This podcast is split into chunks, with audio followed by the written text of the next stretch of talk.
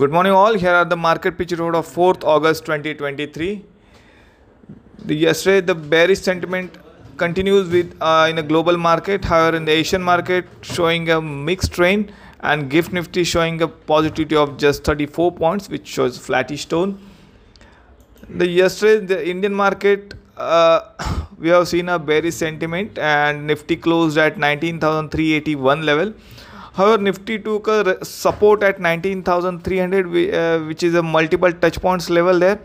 Now, the important levels to watch on the Nifty side is the 19,450 above that 19,560 will act as immediate uh, resistance zone for the market and support placed at around 19,300 below that 19,234 which is its previous month low.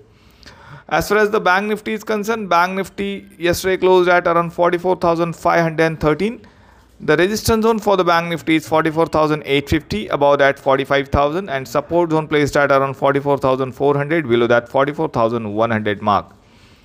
The action point on nifty is sell nifty around 19,420 on a high side, higher side uh, on a rise and the target price would be 19,300. The stop loss level should be placed at around 19,450. Now the fundamental news aspects for the day the first news is came from Cipla. The Blackstone set its uh, sight on buying out uh, home uh, Hamied from Cipla, which is a positive news for the Cipla. The next news is from Paytm.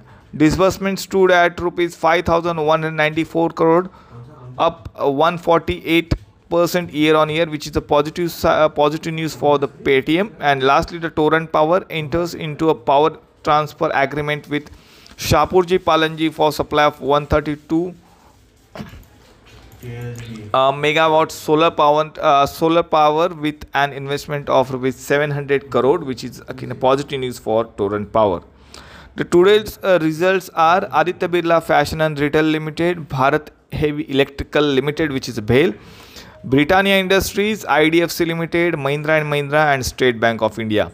So that's all for today. Thank you and have a profitable trading session